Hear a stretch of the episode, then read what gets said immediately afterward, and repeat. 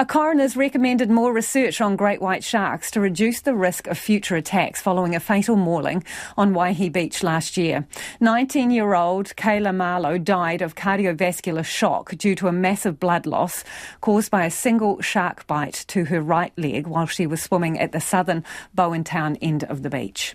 Her friends had gone back to shore, and lifeguards concerned that Kaelah was out too far were already heading out to check on her when the attack happened. Coroner Michael Robb made several recommendations, including a tagging and satellite monitoring program for great whites in the North Island, while acknowledging funding is an issue. Marine biologist and shark scientist Dr. Riley Elliott gave advice to the coroner and is now basically crowdfunding tagging research.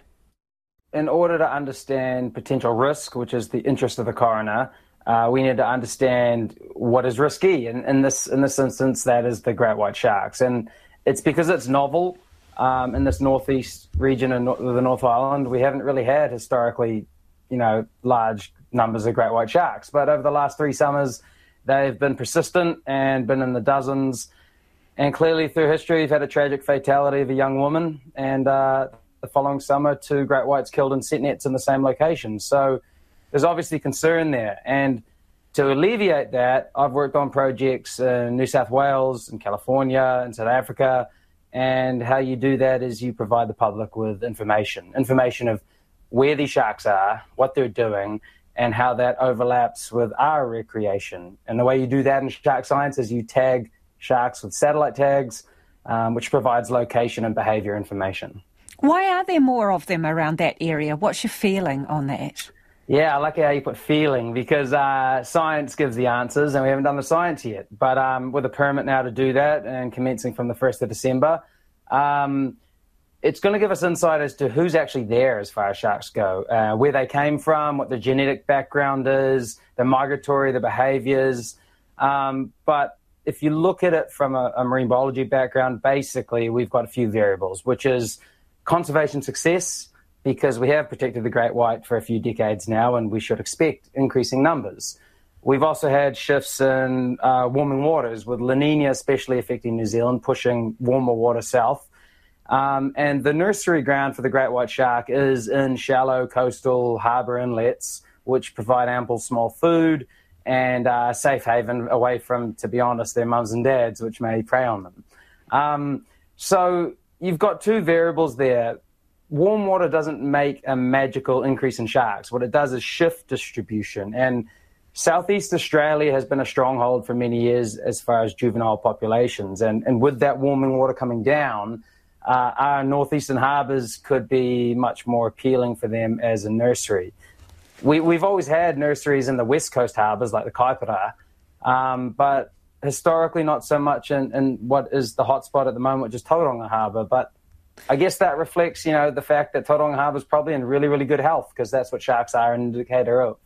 So the coroner has acknowledged in making this recommendation that it takes money. So, in order to have a, a tagging and tracking program that provides the information we need, how much do you reckon it's going to cost? And have you got the money to do that? Um, short answer is I've learned from previous work in this realm, which was through my PhD, uh, satellite tagging blue sharks in order to help understand their biology, but also stop shark finning in New Zealand.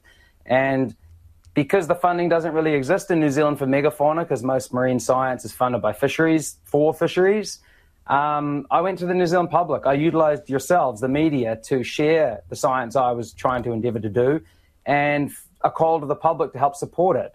Um, and a model I learned that worked well was you enable people to sponsor tags, i.e., sponsor a shark, name that shark, and allow that uh, tracking information to be shared with the public. And so this year, that's what I uh, put out there to the public, having my permit now. Um, and it's been taken on with huge success so far. There's been eight out of the 20 permitted satellite tags sponsored so far. Um, which is fantastic. And it is so appealing, these, these web apps that which I've created called the Great White App, so people can follow these animals, make their own decisions based on information I provide um, relative to the shark's movements.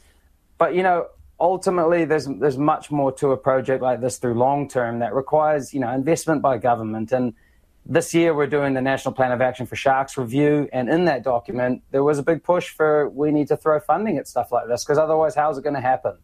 But to be frank, I wasn't going to wait around for another summer to, to see bureaucracy move slowly. Um, instead, you know, I used to use the analogy of America's Cup with a lot of New Zealanders put, chipping in little pieces to make something great. But that's kind of gone offshore these days, so I can't use it so much. But um, it is fantastic to see the uptick. I just got an email from a mother and her grandma who are swimmers and surfers, and they're sponsoring a tag because they want to know what's going on around them. So okay. it's quite beautiful. You mentioned the swimmers and the surfers, so we're almost out of time, but can you tell people, please, how best to protect themselves when they're swimming if they are concerned about sharks? Where should they be and when, and where shouldn't they be? Yeah, look, the, the, simple answer is don't overlap yourself with where sharks are feeding. And, and relative to this area, uh, most interactions are off fishing boats where fishermen are putting burley bags in the water, catching fish. The sharks are stealing those fish. Um, so don't swim where people are fishing, and people who are fishing, please don't fish or dispose of fish products where people are swimming. Uh, at the end of the day, though, it is the ocean. You know, we can't track all the sharks, we can't monitor them all the time. The best option you can do to recreate in the ocean is mitigate your risks in general and the far bigger risk is drowning. So swim between the flags, get a Coast Guard membership, wear a life jacket.